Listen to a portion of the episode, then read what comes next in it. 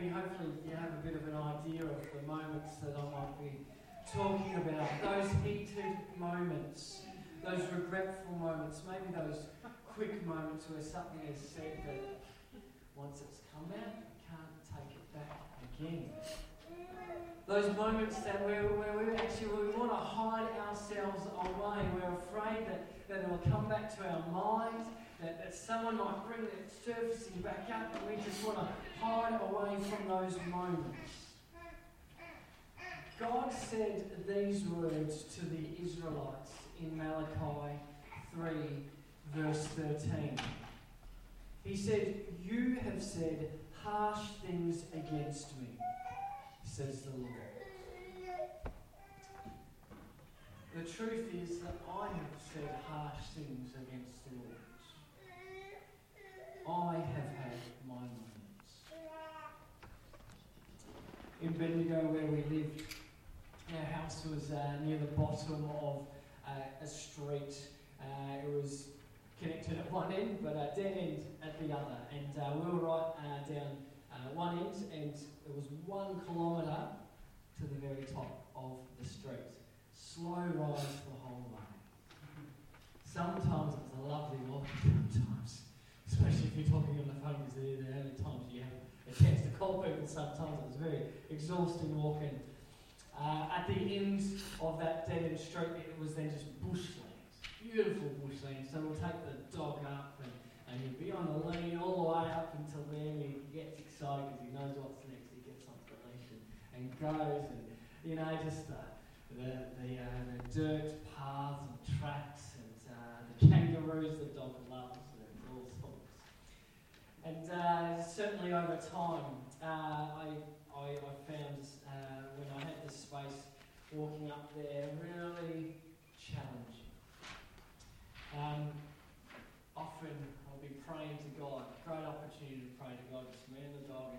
And most of the time it was to myself in my head or whispering under my breath. But once I got to the end of that court and let the dog off and got into the bush, then I could just speak out loud. The houses are gone. There's no one else around until the occasional dog walker comes along. Where I could just share with God. Be open and I'll admit, uh, often uh, these are the places where I had my moments. I say things like, Why don't you listen to me, God? Why don't you respond? After all that you and that I've done for you, you remain silent to me.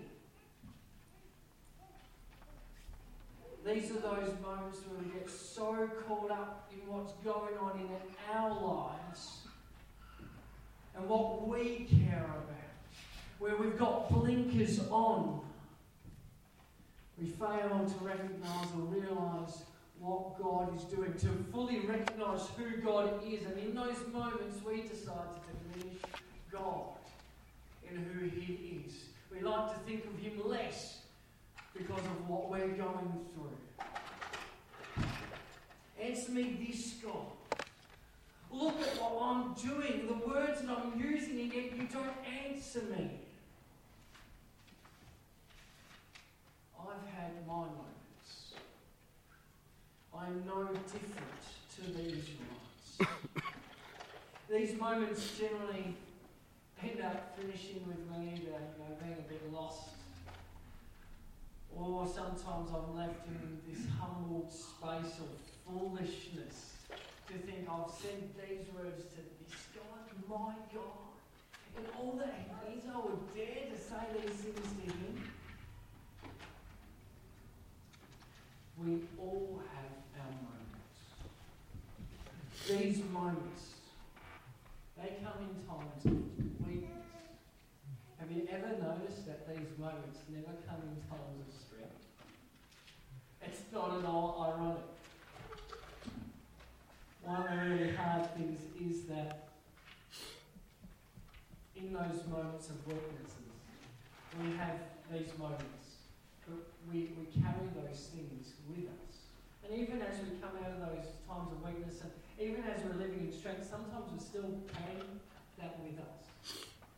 And it affects our relationship. And, and many a person has gone away from God because they've held on to those moments of weakness in their strength. And somehow those weaknesses have decided to form their opinion or belief or approach to God. And so it's led them away from God instead. Throughout the book of Malachi, we've read the many questions and accusations and statements that the Israelites demand of God. They throw the mud at God. They throw as much as they can to see what will stick. These are the questions that the Israelites asked. And I wonder which ones have we ourselves asked. They say, chapter 1, verse 2, How have you loved us? Chapter 1, verse 6, how have we shown contempt for your name? And we know God tells us time and again just how they've done it. Chapter 1, verse 7. How have we defiled you? But yet they have. Chapter 2, verse 17. All who do evil are good in the eyes of the Lord, the Israelites say, and he is pleased with them. Know that's not true chapter 2, verse 17 again. Where is the God of justice? Chapter 3, verse 8.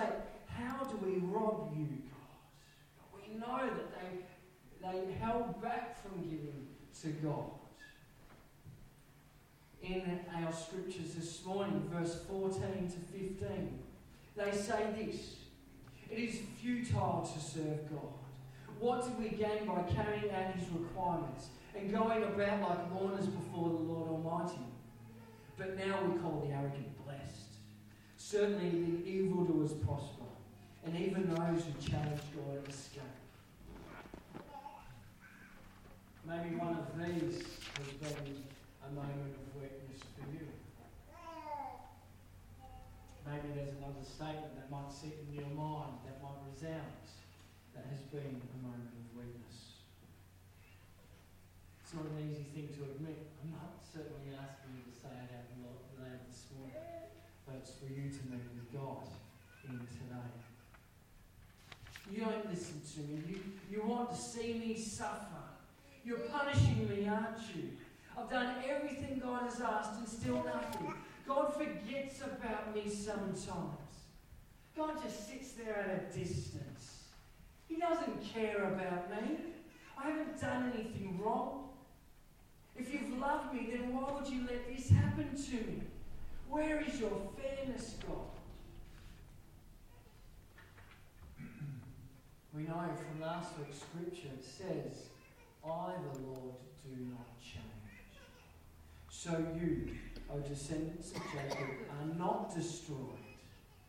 Ever since the time of your forefathers, you have turned away from my judgments and, and have not kept them. Return to me, and I will return to you, says the Lord Almighty. God does not change. If He was loving to you once, He is loving to you always. If He listens to you once, He listens to you always.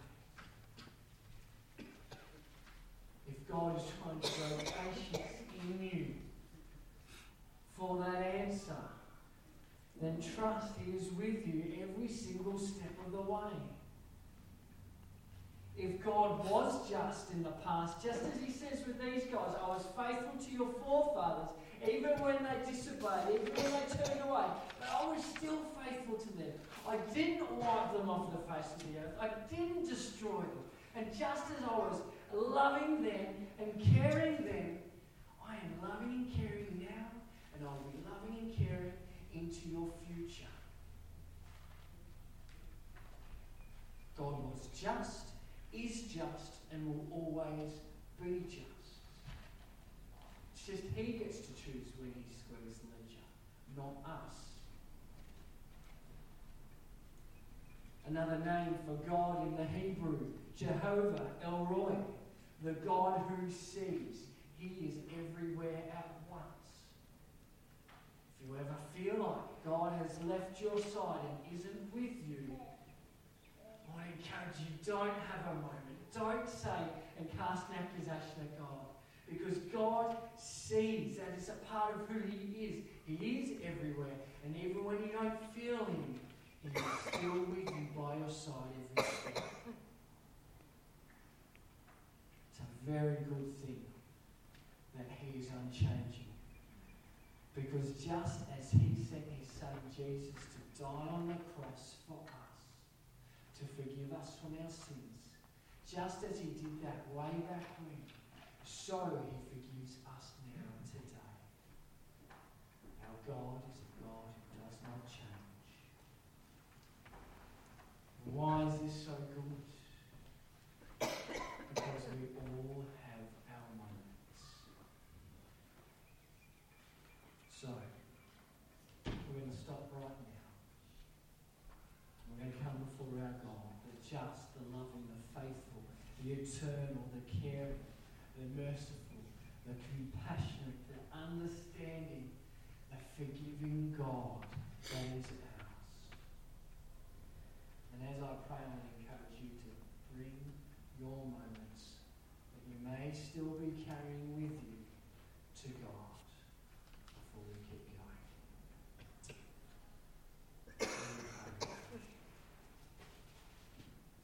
Father God, please forgive me for all the times, Lord, in my weakness, that I've taken off you. I've diminished who you are. God, those times that I've claimed you to be less than what you really are. God, thank you for being a God of grace. That you know, you understand, and you are always prepared to forgive because of your grace. Lord, I love you, and I hope to never do it again. But God, I walk in your grace. Amen. So after all the things that we've read about the Israelites, that they've said, they've claimed, and of course, all the actions that we know that they have been taking part in. I really think for us it's necessary to have done this. for us to go, you know, I don't know how many times I shake my head at the Israelites. I think, oh, but really we are them, aren't we? So I think it's important for us to have done that. Because I know, I know the, the guilt, you know, that, that, that we feel, but, but we, we don't bring forward things. And I want to say, don't worry, because it's not where we're finishing this morning. So this, this isn't where we're stopping in our sermon this morning. Let's have a look at the rest of the passage that we're up to this morning from verse 16 onwards. It says, Then those who feared the Lord talked with each other. And the Lord listened and heard. A scroll of remembrance was written in his presence concerning those who feared the Lord and honoured his name. Now, uh, those who feared God, they came together and honoured his name. This idea that we have here in the Hebrew, it's the word yoreh for fear, okay? It's a multi dimensional word. It's not perhaps as simple as what we think about fear as being afraid. Afraid takes part one of the dimensions of this word here. But in Hebrew it's so much bigger. Yoreh, fear, is used when people who recognize God for who He is and are prepared to worship. Worship takes a part in this fear. They revere God and they respect God in all He is and all that He can do. So when it says those who fear God, it's those who revered, respected, recognized Him for who He is. They came together and they honoured His name. Now this, this is what God said about those people. Those people who are, who are us, who are prepared to recognize Him for who He is. He's prepared to forgive us for our mistakes, despite everything that's happened. This is then what He says about those who came to Him. He says, They will be mine, says the Lord Almighty. In the day when I make up my treasured possession, I will spare them. Just as in compassion a man spares his son who serves him. And you will again see the distinction between the righteous and the wicked, between those who serve God and those who do not. So, despite all the claims that we make, all those moments we share with those who recognize God and come back to Him, He says that we are His. He is our loving Father. When it comes to the day that when He collects His treasured possession, you will be counted amongst that treasured possession. He will spare us, and we will be able to distinguish between the righteous and the wicked.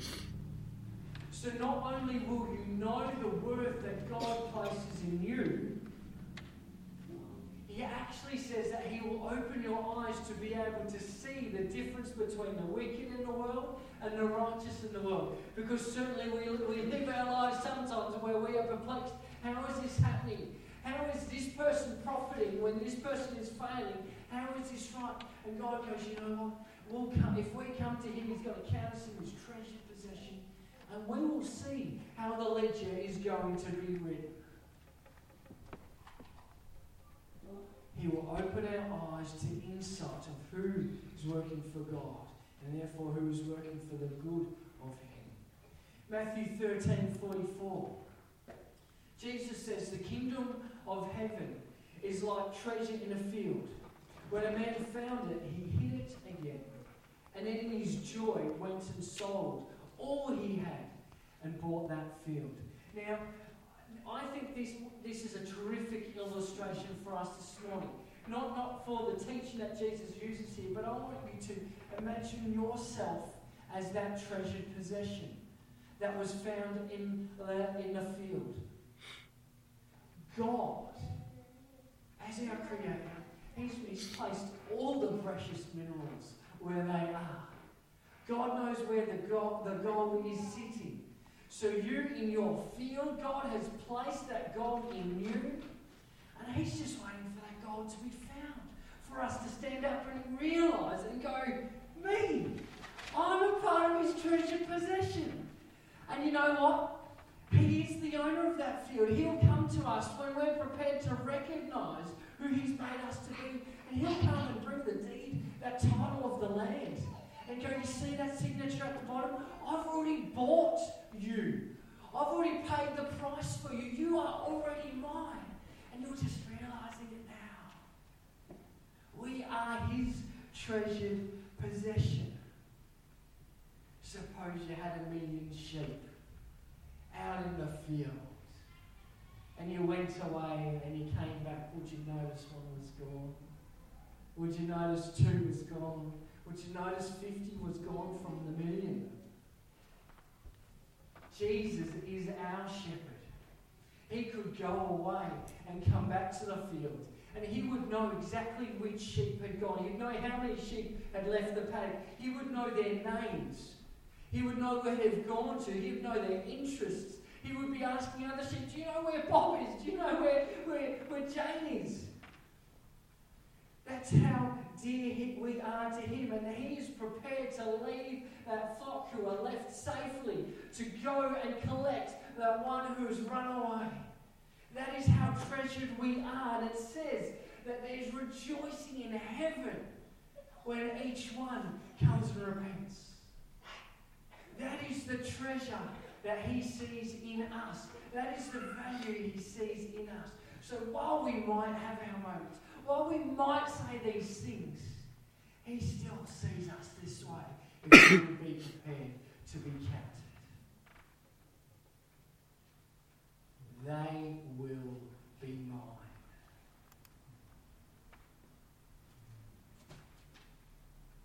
They will be mine. God is like who's just come home with their lollies from the shop. I think you can imagine it.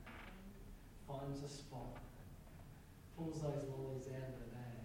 One, two, three,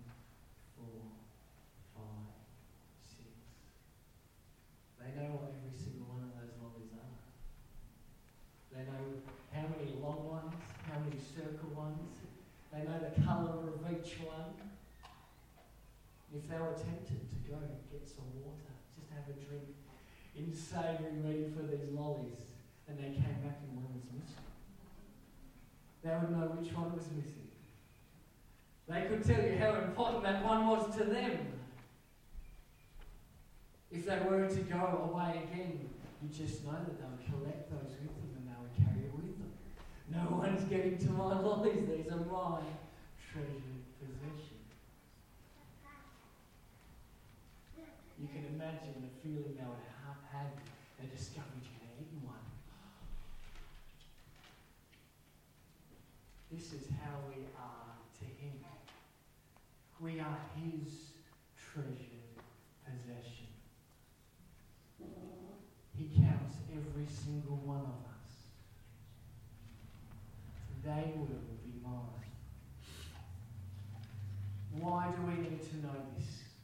Why am I preaching on this despite the fact that it's where the scriptures lead?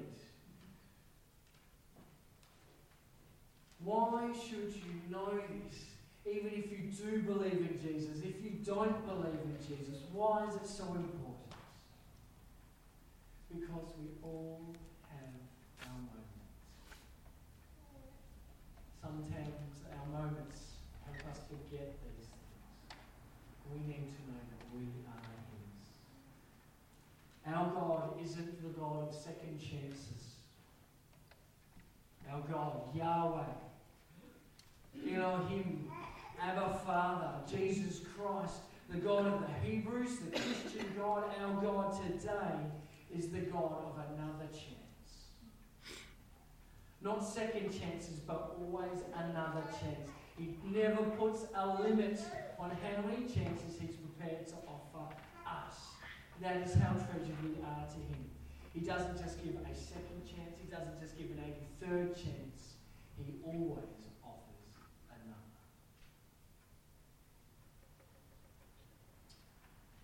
Cate Blanchett starred in a classic TV act in the 90s, which uh, hopefully, I do pray, our volume works on this video.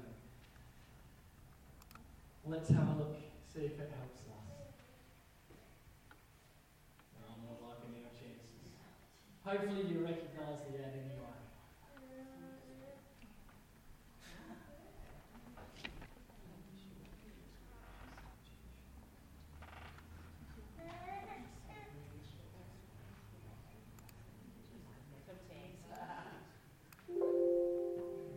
So she's, uh, they're cleaning up in the uh, upstairs, uh, if you remember it. Uh, they're cleaning up upstairs, and uh, she's rubbing the lamp. Oh, I wonder what this lamp is, and the genie comes out. And, uh, and the, the, the partner comes in and he eats the last fruit tab just as she's figuring out what's going on, and the genie offers her three wishes. And uh, she goes, Well, the first thing I want is a never ending packet of Tim Tams. And there it goes. And then they start eating the Tim Tams, and it's like heaven and great. And the genie interrupts and he says, Well, well you've got two more wishes. And, and the guy says, Oh, well, I'll have another two more packets of those. Um, of course, because it's never ending, it's quite superfluous. Um, but God is no genie. God is no genie. But He does keep offering us never ending chances. Another, another. Some of you might be like, I know with Tim Tams I could go another, another, uh, another. God offers chances again and again. And you know what? We are Tim Tams in His hands. We are the treasured possession. We are the ones that when He gets His way, He gets to have us. So I want to encourage you don't let the moments in life keep you from seeing the treasure that you are, because you're all a bunch of tempters. Let me pray. Oh Lord, let's not dwell any further in what we've already prayed about, God, but we thank you that you place such great worth in us, Lord. That we are the crown of your, your, of your treasure, of your jewels. Lord, that you are the creator of this universe. Lord, we have seen pictures of some of your creation, of the constellations, Lord, of the creatures in this world, and Lord, how amazing they are. But God, we find ourselves in the crown of your jewels. Lord, we are your treasured possession. And God, we give you great praise. We give you great thanks. And Lord, may we shine and know the worth that you have in us. Lord, may we walk in that and live in that and shine, Lord. And God, through that, as we see the state of this world, those who are for you, those who are against you, and as we shine who you, who you have made us to be, Lord, we pray that others would come to know you through you living in our lives. It's in your name we pray. Amen.